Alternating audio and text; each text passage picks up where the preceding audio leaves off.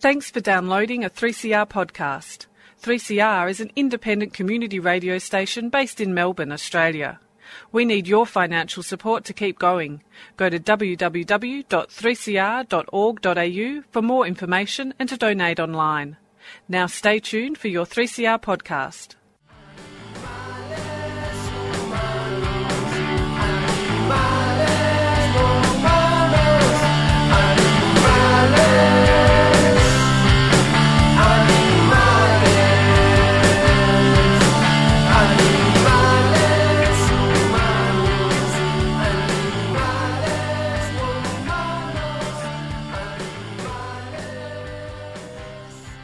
Hello and welcome to Freedom of Species. Freedom of Species is a radio program dedicated to raising awareness about issues concerning animals. Recent podcasts, audio on demand, and live streaming available from the 3CR website. All podcasts are available from the Freedom of Species website, and you can subscribe to the program via iTunes. I'm Kate Elliott. Today on the program, we'll be broadcasting one of the presentations from the 2015 Animal Activist Forum. The talk was titled One Bad Day A Look into the Transportation and Slaughter of Animals, and was presented by Angela Pollard, an animal lawyer, and Josh Agland, an ex slaughter industry insider. You often hear the justification, particularly from free range farmers, that the animals that they breed, grow, and kill for profit are treated well and they only have one bad day. The one bad day that they're referring to is the day the animals are transported and slaughtered in the abattoir. Josh Agland spent three years working in an abattoir and witnessed all stages of the slaughter process. In this presentation, he shares the realities of that one bad day. Angela Pollard provides the legal backdrop to Josh's practical experience by outlining the model code of practice for the welfare of animals specific to slaughtering establishments. Okay, well, thank you all for coming. There was motivation behind this project. Um, Josh Agland and myself, um, in terms of our backgrounds, I previous to working for Mark Pearson uh, as his senior advisor with um, uh, him in Parliament in New South Wales, I'd worked for a number of years at the Northern Rivers Community Legal Centre for the Animal Law and Education Project, and we did a lot of work about raising uh, issues that you're all familiar with. And in particular, we did a lot of stuff around live export when we had the Four Corners expose, and we did a lot of community forums and campaigns, and people were very aware of the cruelty that happens in the Middle East in relation to live export. But one of the things that we came up against a lot of the time was in relation to our domestic slaughter of animals. And there was this belief system that, in fact, we have all these standards in place, everything's fine, and that there was that comfort for the public that all the bad stuff was happening out there. So, really, that's part of the basis of the talk. The other thing that um, caused this talk to coalesce is I started working with Mark, with Josh Agland, um, and Josh and I were talking. Josh's background is he, as a very young man, spent three years working in an abattoir, and I thought that's really very important that we have someone in the movement with that direct, credible experience, as you all know. And from him telling those stories, I said, look, this is really powerful. If we can get this stuff out there, we can start breaking down the disinformation that's out there that, that our abattoirs are fine. The other thing that really moved me when I was working at the Community Legal Centre and doing that work with the community is I had a massive fail. I managed to convince many people in my community that intensive farming was very cruel and that animals suffered during that process.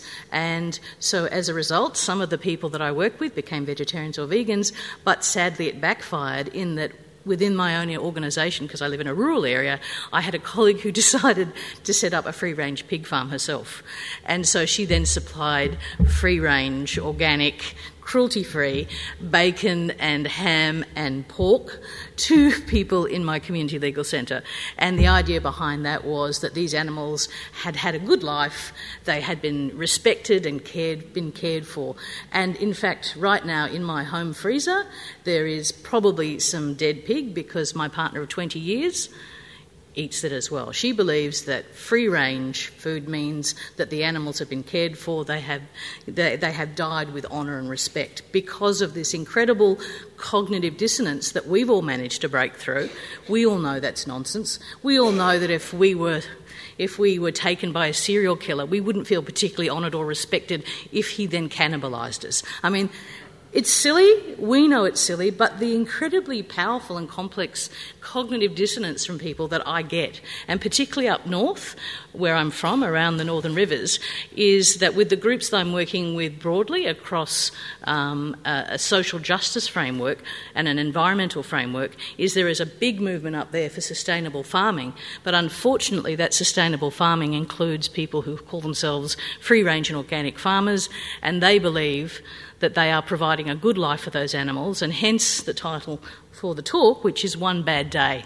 These animals have a great time while, while they're there. I've given them everything they need. They're not in cages, they're not in, they're not in sheds, then, then, you know, they haven't been whatever the animal is, they haven't been.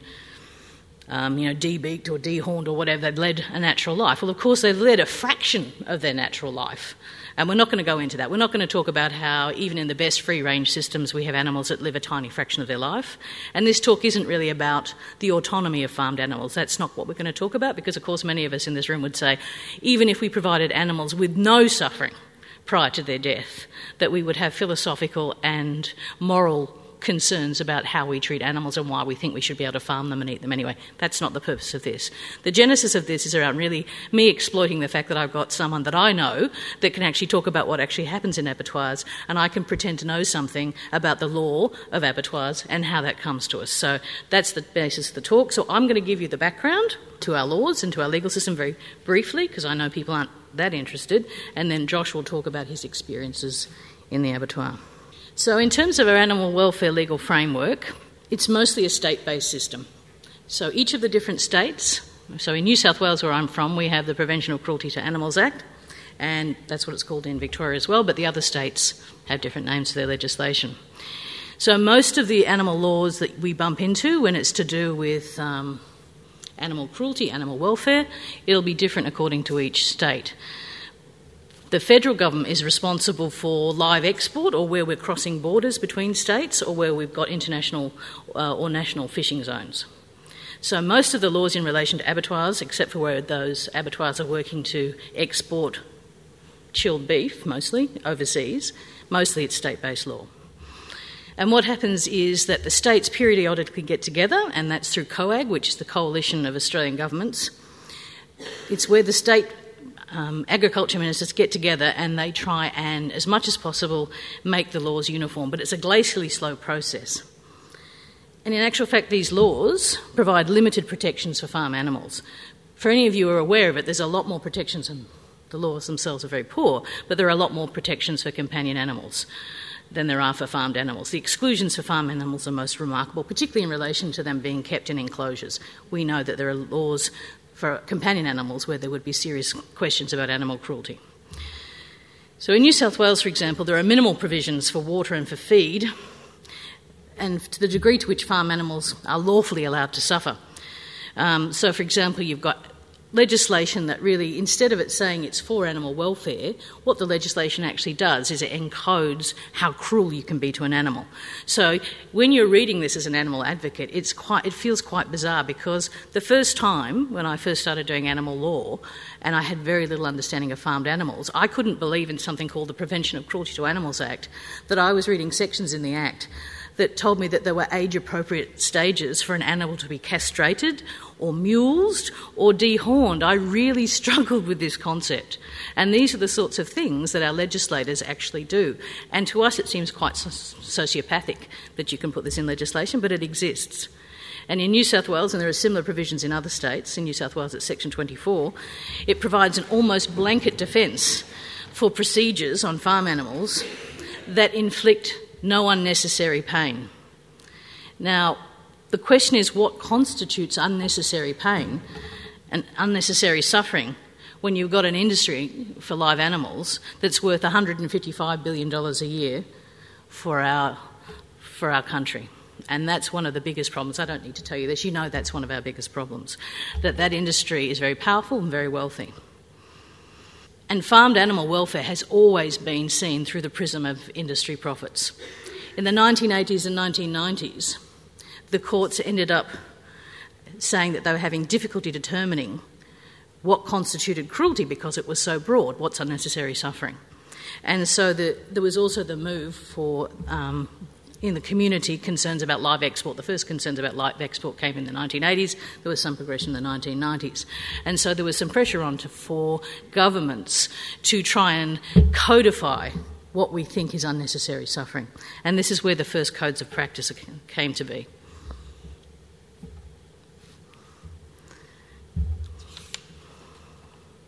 So we have codes of practice, and they can be found on the CSIRO website, that have basically been set up by industry. And I think this is where most people aren't aware. There's an assumption in our community that when we have animal welfare laws, where we have these things called codes of practice, that there will naturally be a focus on animal welfare. In actual fact, all of our animal welfare laws are designed for industry by industry. And in fact, they are embedded within government. So, what we have are these codes of practice where the government invites industry members to, to essentially just codify their industry practices. What do you actually do out on the farm? What do you actually do in the intensive sheds? Okay, well, that's going to be what the code of practice is. And animal advocates very rarely get a look in. If they do, they're pretty much sidelined. So, the other problem, and particularly in New South Wales, we're one of the worst states, in a lot of the states, these model codes of practice, which are the very, very, very basic standards, are actually attached to the legislation, the cruelty legislation, and so they become enforceable. They're very weak, and they use language, language such as should rather than must, which waters it down again. There's a whole discussion about that I won't go into. So in New South Wales, most of the codes of practice are uneven attached to the legislation, so they have very little force.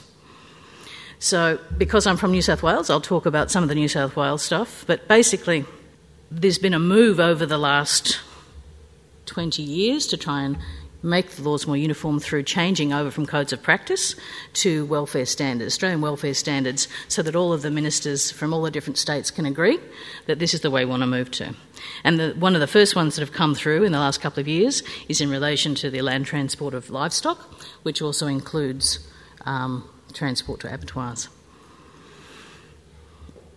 So there was a number of reviews, and at the moment we're still waiting for a review of the um, model code of practice for uh, livestock at um, slaughterhouses. It was last reviewed in 2002, so you can imagine that we know an awful lot more about animal welfare since 2002. We know a lot more about how animals suffer. We've got much better awareness that they are far more complex sentient beings. And yet, governments, of course, are, are dragging their heels. They really don't want to go down this because we know at some point it is going to be impossible for animals to be taken to slaughterhouses because of what we know about how much they suffer through that process. So that's just the process. So, for example, each state has um, its legislation, Prevention of Cruelty to Animals Act. Underneath that are regulations about how we, how we use animals, and either the codes of practice are, are unscheduled, not enforceable, but scheduled and, and enforceable. Now, this, this is what we call regulatory capture. If, um, if you're a lawyer, it means that basically the industry completely controls how animal welfare gets turned into our very simple and basic protections. And I'm glad that Glenys is here because she was involved in this process. So, what happens is you've, you've actually got a government that encourages industry to participate as decision makers as well. So you've got the Australian Animals Health Australia, which is basically a private company made up of livestock companies that get to be a, have a seat at the table. They're incorporated with government. They get funded by government in order to protect their own interests. And through this process, which is incredibly convoluted, I had a law student who actually worked as a public servant in COAG, so she understood how these things work. She spent three weeks and she kept on coming back to me saying, This is the most convoluted system I have ever seen. I cannot see how they can get any kind of outcome through this process that could possibly represent any, any benefit to animals other than industry. So that was a real eye opener for her because she had had 12 years' experience in COAG where there were stakeholders in whatever field it was, whether it was health or social services. So she expected that all the key stakeholders from, from those industries, from the community, would be represented. This was the first time that she saw that there was an area within COAG where the stakeholders the, the animal welfare groups and the animals themselves, there were no interest. There were vets, but the vets were there representing what vets who are employed by industry. So it does not protect animals in any way, shape, or form. And when the Abbott government uh, came to power, this slide is now out of date because the Animal Welfare Committee was abolished by the Abbott government. So one of the few protections for animals was removed fairly speedily. So Glenys, I was wondering if you can update us on that, how things are standing at the moment in relation to have you been completely frozen out? Are there any animal advocacy groups at the table? Thanks, Angela. Um, there, there, has, of course, been some changes. Um, the Abbott government was, and Barnaby Joyce was only in um, in uh, the seat for I don't know about six weeks or so before they actually scrapped what's called the Animal uh, Australian Animal Welfare Strategy, and that meant that uh, the stakeholders um, across a range of fields of animal welfare um, and industry were was abolished. Um, that, uh, in addition to that, the Australian Animal Welfare Advisory Committee that oversaw that process was abolished. I was actually the uh, uh, animal advocate uh, representative on that group, and that was abolished. Having said that, um, what the uh, federal government also did was step away from uh, funding and facilitating this code review and standards development process.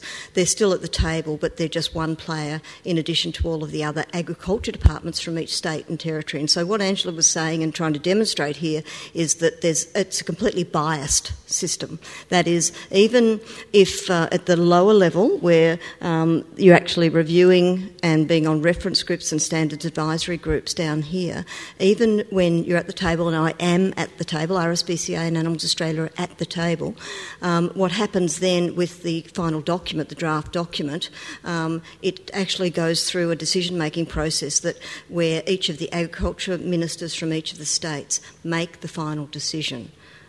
Okay, and you know who their constituents are okay, which is to uh, increase profits and productivity in the agricultural industries. And Barnaby Joyce, of course, his primary aim is to ensure that farmers get a good farm gate price. So it is biased.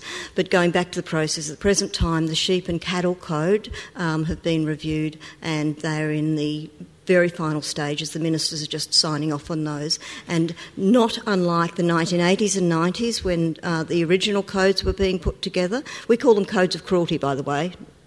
That's that's what they are. Um, we still don't have major changes in those standards that are going through, and they will be enforceable standards. Uh, for example, even though there is now pain relief, not perfect by any means, but for example, uh, Tri-Solfen pain relief for mulesing, that won't be required in, in these new standards. So there's not going to be major changes. The land transport standards, for example, um, that are through and are enforceable in each state, that's, there are some benefits there which I won't go into. But for example. Oh, okay. No, Are you going to do that? No, no. Um, uh, cattle and sheep uh, in the land transport standards can be off water for 48 hours. Yep, you just stole my thunder.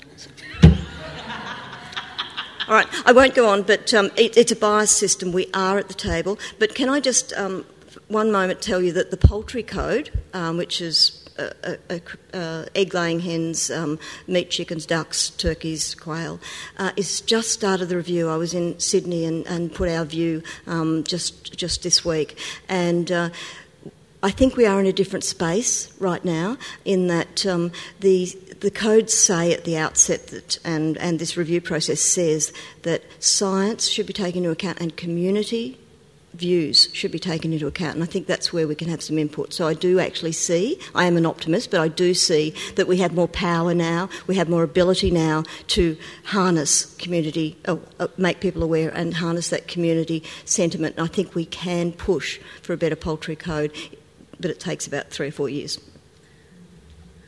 Thanks, Glenys. So, I guess for me, what I'm trying to show is that the, the public are, are, lured into this false sense of security that it's all fine, there are all these codes of practices, and that we don't have to worry about the meat that we eat in, in Australia because we have all these mechanisms in place. All the bad stuff happens overseas in the Middle East.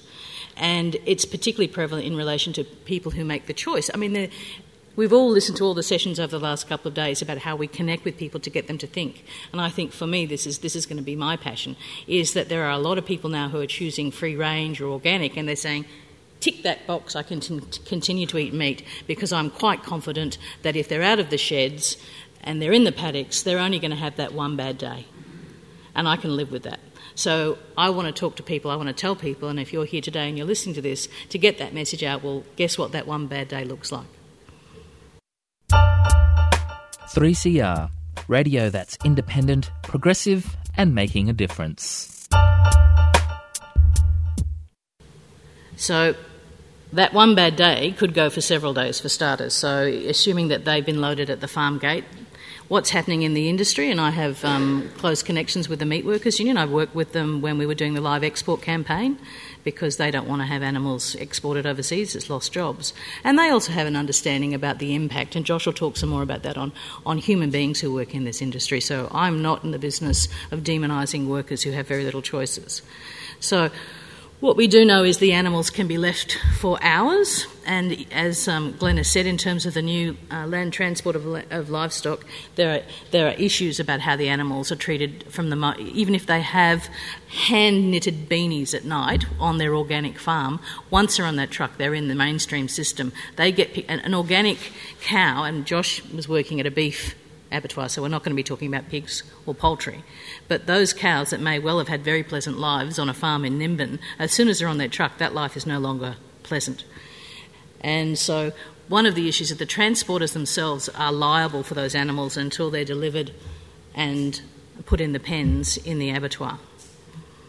In theory, sick, near birth, and injured animals are not supposed to be transported the transporters are supposed to have contingency welfare plans for delays and emergencies. What happens in reality is these, this industry is actually starting to concentrate. So, lots of local abattoirs over the last 10, 15 years have been closed. So, the animals are travelling further and further. And often in summer, in great heat, and we all know the pressure that's on ordinary truck drivers and businesses to cut costs. And so these animals could be quite dehydrated um, and quite stressed and may not have eaten for some time by the time they arrive. And Josh will talk about some of the experiences of when those animals arrive. Electric prodders are supposed to be used as a last resort and not to be used repeatedly or young animals. And so you can imagine an animal that's been on an organic farm probably has never been through this process and they're going to be terribly reluctant to be put on the trucks and reluctant to come out of them again. The flooring surfaces, surface is supposed to be provided for good grip and minimise slipping, and it's also supposed under the new livestock travel uh, transport regulations that the animals, through the design of the truck, are supposed to be prevented from being soiled. So they're not supposed to arrive dripping in feces and urine. But just think about how long they've been on those trucks. Particularly, as we know, more and more trucks are being trucked down from Queensland to New South Wales. So we're talking about some pretty extreme conditions. And in terms of the contingency provisions, well, who's actually looking at this? How many inspectors are out there? How much accountability is there? And bearing in mind in New South Wales, there's very limited accountability anyway.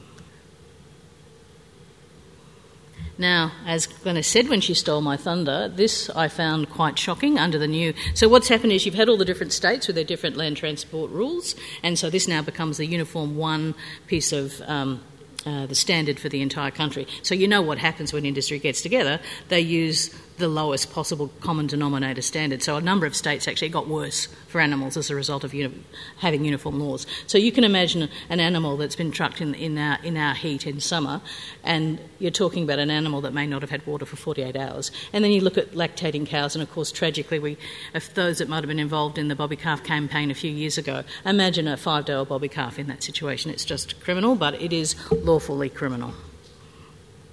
They're supposed to also have um, uh, being provided with spells, being given food, water, and space to lie down and rest um, along the way if there have been problems or if the, if the journey is taking longer than expected. Who's policing that?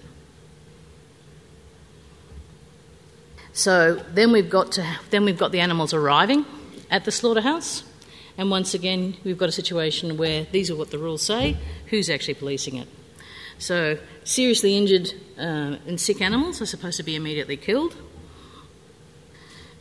It's meant to cover all of the workers are supposed to be responsible under this code from the workers who are there in the pens right through the shop floor until the animal comes out the other side of sausages. It details a requirement for unloading and penning and handling and slaughter.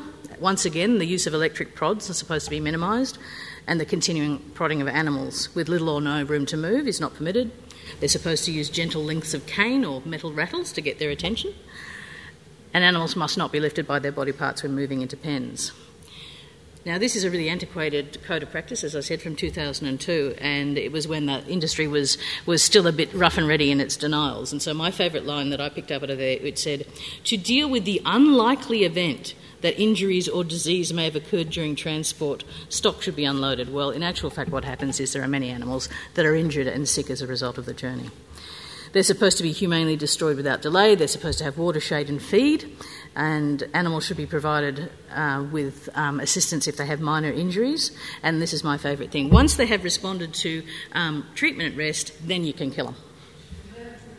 Injured animals must not be winched or dragged onto the slaughterhouse floor. Pens should be cleaned daily and provided with enough space for animals to move freely and have access to clean water. Where animals are held prior to slaughter, feed should be provided. Water misters, shade, and shelter from the elements should be provided, and pens should provide for smooth movement of stock with impervious non slip flooring free of projections. Um, where animals have travelled without food or water for more than 24 hours or suffering from stress exhaustion, they should be rested for up to 96 hours so they're feeling much better and then they can be killed. Movement to the slaughterhouse should be free as stress as possible. Races should be curved and visual and auditory stimuli should be minimised. They should be prevented from viewing dead animals ahead of them in the kill line, and they should also be prevented from seeing the actual slaughter itself. So we know what that means. We know that the regulators know that the animals are incredibly stressed. They can smell the blood, they can smell the stress. So, you know, again, it's window dressing, but the community accepts it so that they can continue to eat their free range meat. Josh will go on and explain the slaughter process in detail, but in terms of the code requirements, the main issues in terms of animal welfare is to ensure that the animal is swiftly killed in the knocking box or immediately thereafter by sticking and the bleeding out process.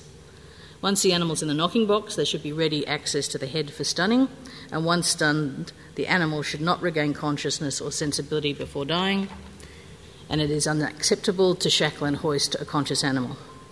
Unconscious animals are to be stuck before Josh will explain all this. Unconscious animals are to be stuck before shackling, enabling them to be bled out.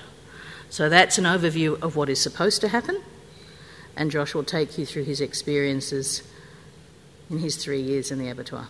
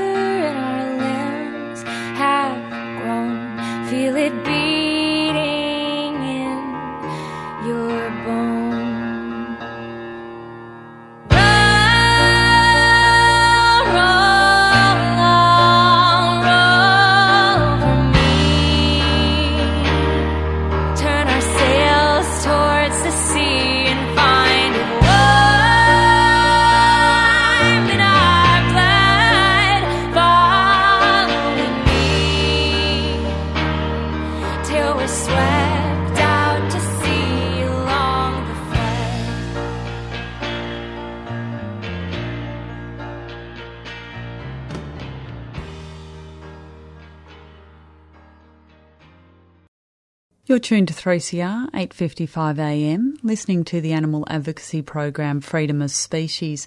That was a tune by Wild Rabbit titled The Flood. We're partway through a talk that was originally presented at the Animal Activist Forum in 2015.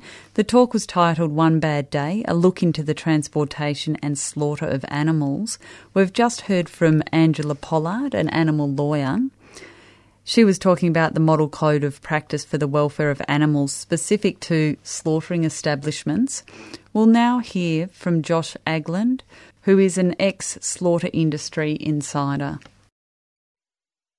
So, my name is Josh. Uh, I, like you, am an animal activist. I'm a vegan, and uh, I believe in animal rights, and I believe in equality for all beings.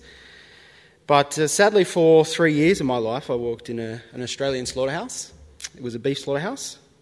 And so, as Angela uh, highlighted, I was a bit, uh, you know, a bit not too keen to tell my story. Uh, it's not a story you want to share, um, definitely as a vegan. And so I really thought about it, and I come to the realization that um, it wasn't my story to tell. It, uh, it is their story. It's the innocent beings brought into this world by greed and power and distinguished so rapidly from this world by the same greed and the same power. We must also recognize it is a story of the workers, the people who, in most cases, are entrenched in this cycle of greed and power and blood. So, united, our story serves to enable us as activists to better recognise and, in turn, make us more effective and credible in our activism so that one day we can end this vicious cycle. So, as I start my section, uh, I would like to quote Leo Tolstoy from his book, The Slavery of Our Times. Whilst the book is focused on the intrinsic enslavement and classes, classism of humans, it is more cruelly replicated to our non human brothers and sisters. How many such sacrifices of life there are that we either know nothing of or know of, but hardly notice considering them inevitable. So, how do I propose to improve the effectiveness of our activism? Well, like you know, uh, unless we were raised from an early age or born vegans, we uh, have an upper hand in, what, in that what we know, we know what it's like to live with blinkers on. We all played a part at some stage in our lives in the exploitation of death of millions of animals. This fact, uh, understandably, is forgotten. Uh, I mean, once we've moved on to veganism, who wants to remember that we participated in, in it? And, and I get that. Uh, but the crucial part to our effectiveness as an animal activist is that we do know both sides of the story. Meat eaters don't, unless they've gone and been a vegetarian or a vegan and then gone back. They don't know both sides of the story. We do. Uh, and so we have to use this to educate and better inform. So, if I reflect back on Tolstoy's apt statement, as, as to me, amongst other things, it brings about the notion that whilst our nature, our human instinct, is to be kind and compassionate, seldom do these traits push forth. This is due to the subtle yet blatant enslavement of beings to such a degree, such a magnitude, that serve to desensitize our human instincts, such as to make these atrocities we inflict upon animals inevitable, if not acceptable. So I'll move on to the, the juicy bits. So I worked at a beef slaughterhouse for three years. Uh, I was a, an electrician working on the entire site, from holding paddocks to frozen carton. Uh, I was young, uh, in a small town with little job prospects, and that's an important fact that uh, I'll touch on later. Now, the facility I worked on killed between 800 to 1,000 animals per day, depending on supply. Uh, it was a complete processing facility, and it was a huge site encompassing property and dams and, and so on. And as you can see, the main areas uh, were the unloading, the holding area, the kill floor, byproducts, chillers, boning room, and the packaging and freezing area. Now, the first two items are critical for animals, so I'll pretty much be touching on most of them. However, it is important to note that the facility is designed to enslave and desensitize. No one is allowed on the kill floor unless they're authorised to be there. All other sections of the plant ensure workers only see what they are meant to see. A, a boner that cuts up the meat sees a clean, chilled carcass. A packer sees a vacuum sealed piece of meat. This further serves to shield people, the workers, the very workers that enter this facility every day, from what they are participating in. That being the death and dismemberment of, an innocent animal. And even to a further degree, the kill floor is designed so each worker only sees what they're meant to see. Only a select few of workers actually see an animal per se. The rest see a partially dismembered body that requires further dismemberment. And so the kill floor is uh, centralised around a kill chain. This is a continuous conveyor chain that moves the animals around the kill floor. Now, my first week when I started, uh, being the young electrician, I was given the gruesome parts to look after the, the kill floor. Uh, and I was told, in no uncertain terms, that the chain is everything. It must not stop, and key people control the speed of this chain. Each day, a quota is set, and the kill floor must meet this quota. Otherwise, the workers do not get any productivity bonus money.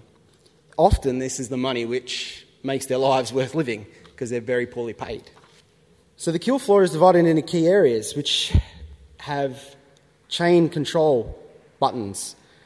Uh, however, if a worker activates a chain stop button, i.e., they can stop it at their station, a brightly coloured flashing light turns on above that corresponding area. Workers will shout, they'll swear, and they'll belittle any person that stops the chain. Some of it is jovial, but always with that undertone that's my money you're stopping. As you can imagine, seldom are these controls used, even more seldom out of concern for an animal. So, it all starts when the cow's transported to the abattoir. Double story cattle trucks dripping with manure and filled with scared young steers were the most pre- prevalent. However, local farmers regularly brought in their ex dairy cows or wasted old animals in small, dingy trucks. The large cattle trucks were crammed to the edges with cattle. No matter whether they were pasture raised, organic, free range, they all on the same truck together. They're all covered in feces. They're all crammed together and they're all dehydrated and distressed.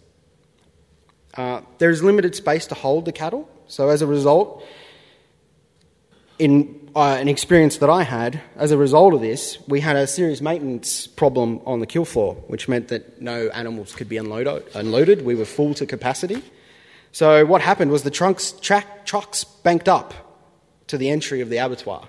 Now, if a truck enters the abattoir's premises, it's now the abattoir's problem. So what the abattoir did is told them to wait on the street because it's still the truck driver's problem. So that meant, on this occasion, for several hours, cattle from Queensland, 15, 20 hour road trip, were stranded for 8 to 10 hours on the side of the road in the heat. They weren't unloaded, they weren't given water, they were nothing. The feces was overflowing onto the roads, and some of those animals died on that truck that day. And that's just where their hell begins. So when they come up, they get unloaded, and the, the steel ramps and all these flooring and stuff that they so called design for animals, it's all nice and good for them, it gets covered in feces. Let's face it, you know. Uh, so they're slipping and sliding. A lot of these animals have never felt concrete under their feet. Uh, the workers uh, drive these petrified cattle to where they want to via electric cattle prodders. These prodders have a flexible arm which enables workers to forcefully prod, prod and shock them, often in the face or the stomach, as these are the most sensitive areas which promoted more compliance. The prodding is indiscriminate, but the more resistance, the more the animal was prodded.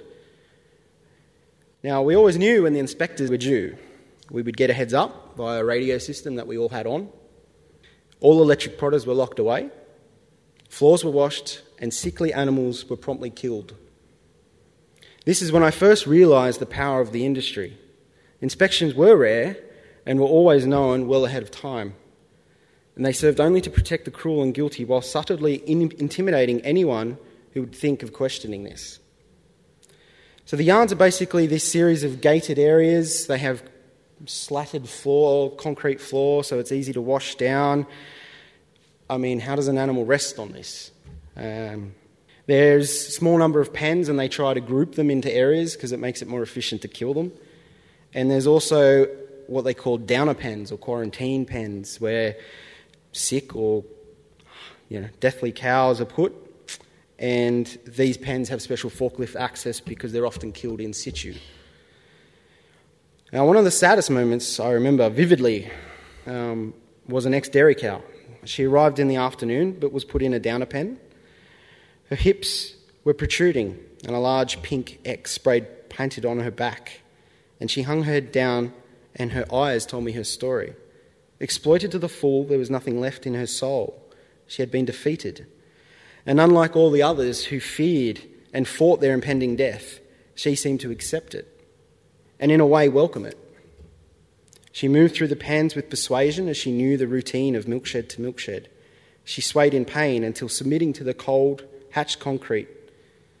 A few on site vets came and assessed her and made the call not to slow the kill chain or stop it,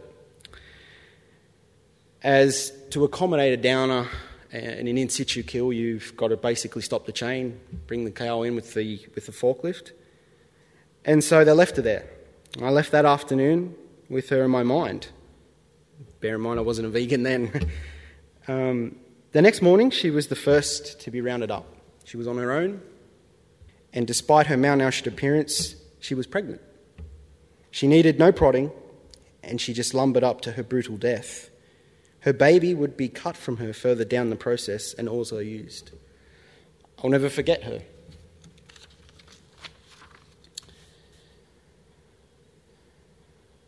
So then the cattle are grouped and they're herded into a series of race sections, washing down and such. And these sections go from larger to smaller to funnel them in, and eventually they're a single line. They have gates, which kind of one way gate, which means the cattle go through and it comes in behind them so they can individualize the cattle. And I mean, you've got to remember a lot of these animals have never seen a human. They've never felt pain of an electric prodder. They've never heard or seen or smelt this type of equipment. And a lot of stress is forced onto these animals just to get them to some area. Their senses are in overload. They smell and taste the air. They smell the feces, blood, and steam is prominent. The foreign noise, the clunking of the mechanical chains, the pneumatic control valves, the shouting of the workers inside, all this industrial white noise is, is all the time there. So, when I mentioned about the gates, what happens is a lot of the time these animals are young, so they follow each other. And what happens is, as one goes through the gate, the other one wants to stay with their friend. So they rush through, and they'll get two crammed into one little section. You can't have that.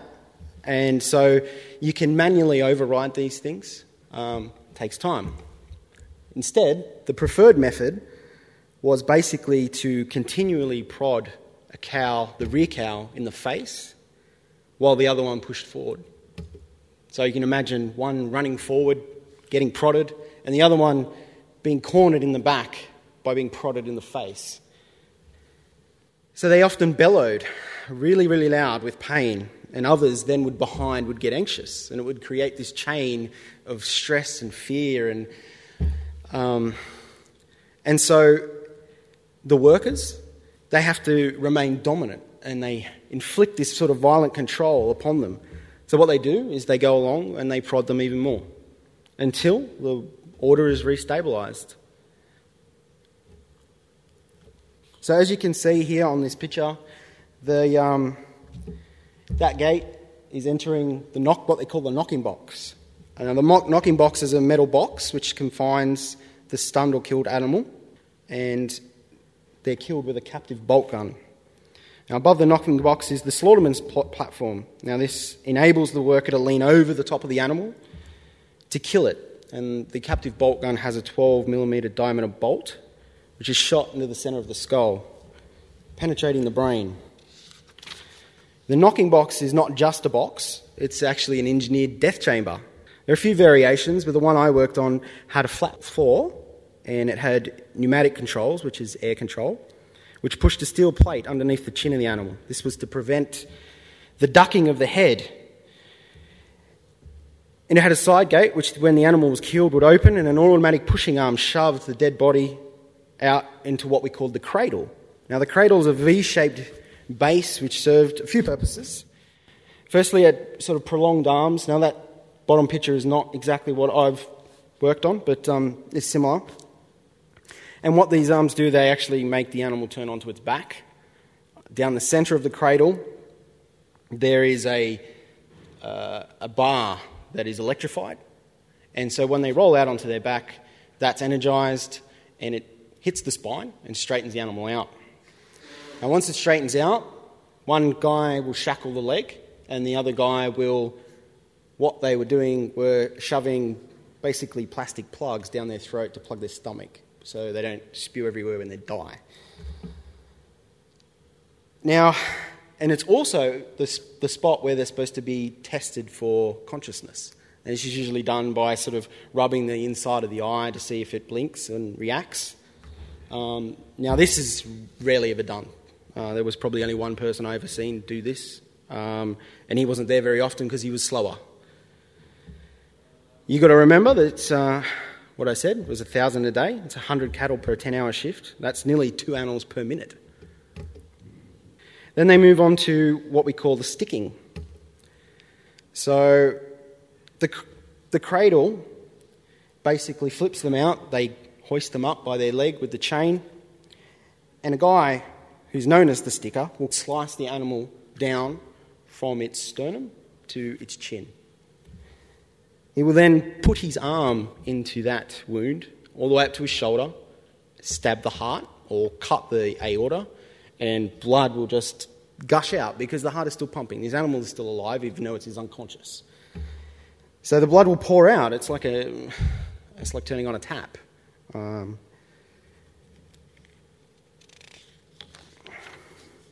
now it's important to note too in this area that the spinal cord is never sev- severed until the head removal area. And this is important to know because I do know that uh, there is some research that shows that cattle may not be senseless to pain even though they're unconscious until their spinal cord supplying the brain is severed. Just want to keep, keep that in mind. So, surprisingly, I did get on well, pretty well with the sticker. He was a bit of a character. Um, he hated his job. It was terrible on his shoulders, terrible on his back, terrible on his mental health. And despite the fact that he did that, he hated the fact that the chain was so fast and a lot of animals come to him not stunned. Now, there's two reasons why he didn't like that. Despite what you may think, he didn't like to cruelly do these things. So he would often, uh, what a, a way that he said he would find out if one wasn't killed properly he would flash the knife across its eyes. And if its pupils dilated, that usually meant it was alive. It was scared. It knew what was happening. Um, it was also, too, obviously, animals would kick and thrash. And so there was two reasons. While he thought it was inherently too cruel to kill them, they're not stunned, it also made his job very dangerous. You can imagine him as a person trying to uh, approach a beast like that with it kicking and thrashing, and he's got to do his job. So, this is important to note because we must recognize that there is a human toll to this, to this process. So the chain will continue on. The animal then enters what they call an area where they go around a series of platforms, um, and they usually start where they cut their genitals out uh, usually cut the udders off if we're talking about dairy cows. Um, and they will start the sort of hide removal area. Up the top, that's a, that's a pneumatic cutter. Now, that thing would cut through a car. So, and it actu- once it actuates, it doesn't stop. It can't stop. It's, a, it's like safety bypass. So, once you in- initiate it, starts cutting, it keeps cutting until it's cut, and then it will re- release. So if you'd imagine if you come up to a cow and you're cutting its leg off and it doesn't flinch until it's in the cutting process, it's cutting it off while it's alive. And he can't do anything. That worker can literally not do anything about that. So what will happen then is it moves to what we call the hide puller. Now, this is a pretty torturous looking device. It gave me nightmares. I mean, it's, uh, it was a vicious action and a very swift efficiency and it basically turned this animal from an individual being to an identical hot carcass like we see in the butchers. So essentially, this machine, um, without getting too technical, it has a rotating steel drum. Um, so basically, the steel drum is got chains on it. They will attach two sides of the hide. Two operators will go down, and as that drum rotates, the platforms will move down. They will saw at it, and it will basically peel the skin off in one continuous piece. What, what happens is once it gets past a certain point, another a bar will come out and electrify the spine again. This straightens the animal out again. This one has chains on the front leg. The one that I didn't didn't have chains, so it's very important to straighten it out. So it straightens the legs out, straightens the head out. Um, and what happens is then once it finally pulls it down, it will rip it off its head, and it will just totally rip it off and dump it into a certain section. It's the slowest part of the kill chain, and it's uh, it's pretty crucially monitored by the you know the supervisors. And you've got to remember the hides of the animals are also a valuable byproduct of the industry. I did once witness a steer still kicking and head shaking and bellowing at the hide puller once. And some workers looked on in shame as we all knew what we were about to witness. The vision of a half mutilated cattle moving, moving and attempting to bellow and fight against the hide puller ripped their skin off, as the hide puller ripped their skin off, still haunts me to this very day. This really disturbed me, as you'd imagine, so I asked questions. The response from on site vets was that the animal was indeed dead, but I know for a fact the workers said different. Anyway, so we'll move along, and it goes to the head removal, where they take the head off, uh, evisceration, uh, where they slice the animal open and take the guts out. This is often where ex dairy cows have their calves found. Now, the calf room was also uh, an area where I was looking after. And it's basically a room underneath the evisceration table where the calves are thrown down.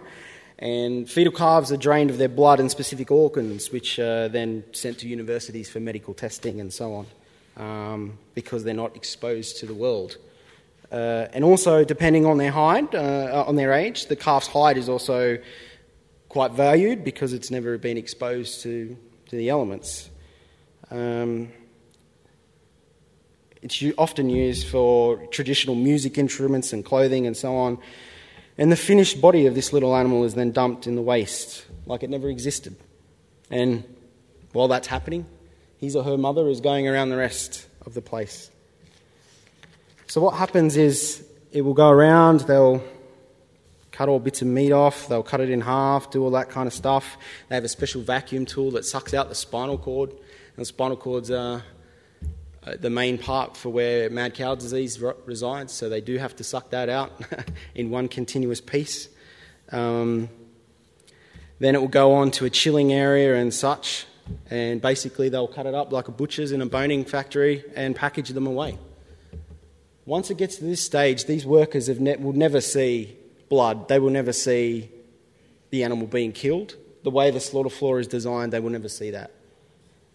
They also have a byproducts area, which you know basically grinds up all the other stuff that we don't want and turns it into all weird and wonderful things that people use shit for. Cosmetic ingredients, crayons, candles, rubbers, pharmaceuticals, the, the list goes on. So to cut it short, so I'm running out of time, I know I've probably scarred a few of you. So how do you forget the story you just heard? Truth is, we don't, and we should never forget it. Instead, we must use it to educate, to share, and to remember that we are fighting a hard fight. And it's easy to get down by the seeming ever growing, ever defiant exploiters of animals. But we must remember that it is a huge war with many battles. Some we will win, and some we will lose. And battles are seldom won using the same tactics, strategies, and therefore we must constantly evolve and be at the ready. Some things I can hope you can take from this. Um, firstly, we must acknowledge that the exploitation of animals goes hand in hand with the exploitation of people. It is no accident that abattoirs and the like are on the fringes of small towns. I mean, they are grotesque places, blights on our humanity.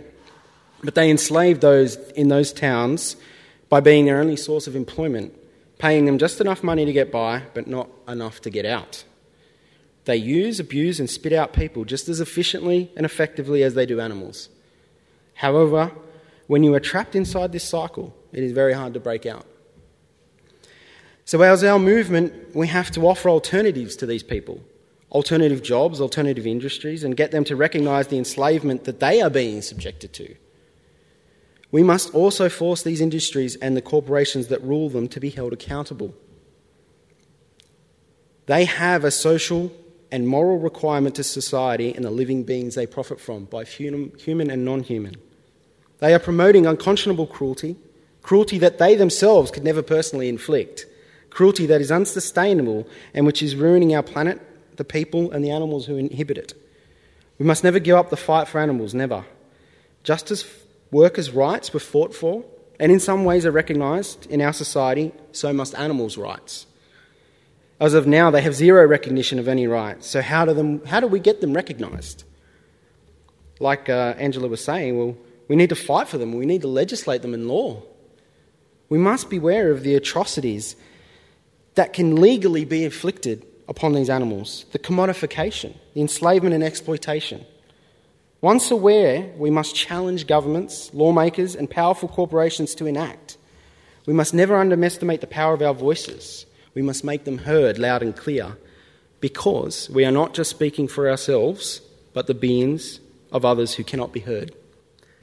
So I want to end on that note, and uh, I'll obviously take some questions. We're probably going to go over, but um, I want to thank you. I want to thank all the volunteers and everything, and uh, thank you for sticking it out. Uh, it's uh, it's been kind of riveting to share these emotional feelings, but thank you.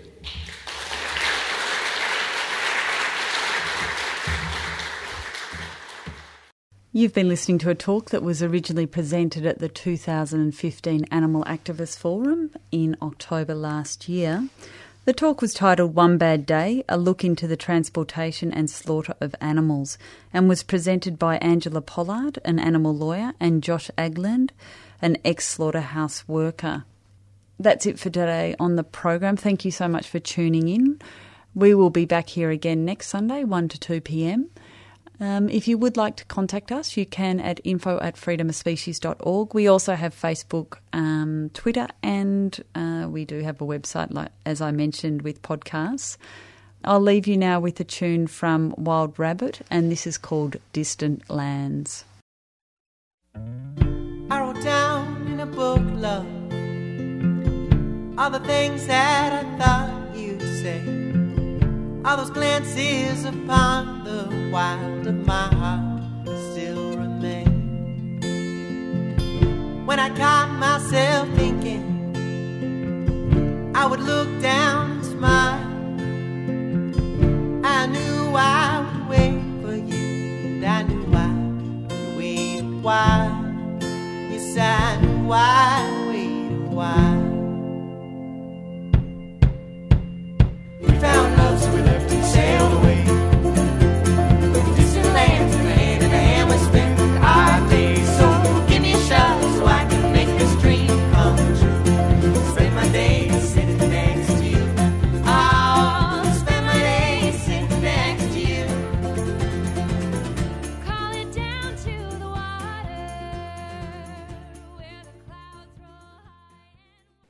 You've been listening to a 3CR podcast produced in the studios of independent community radio station 3CR in Melbourne, Australia.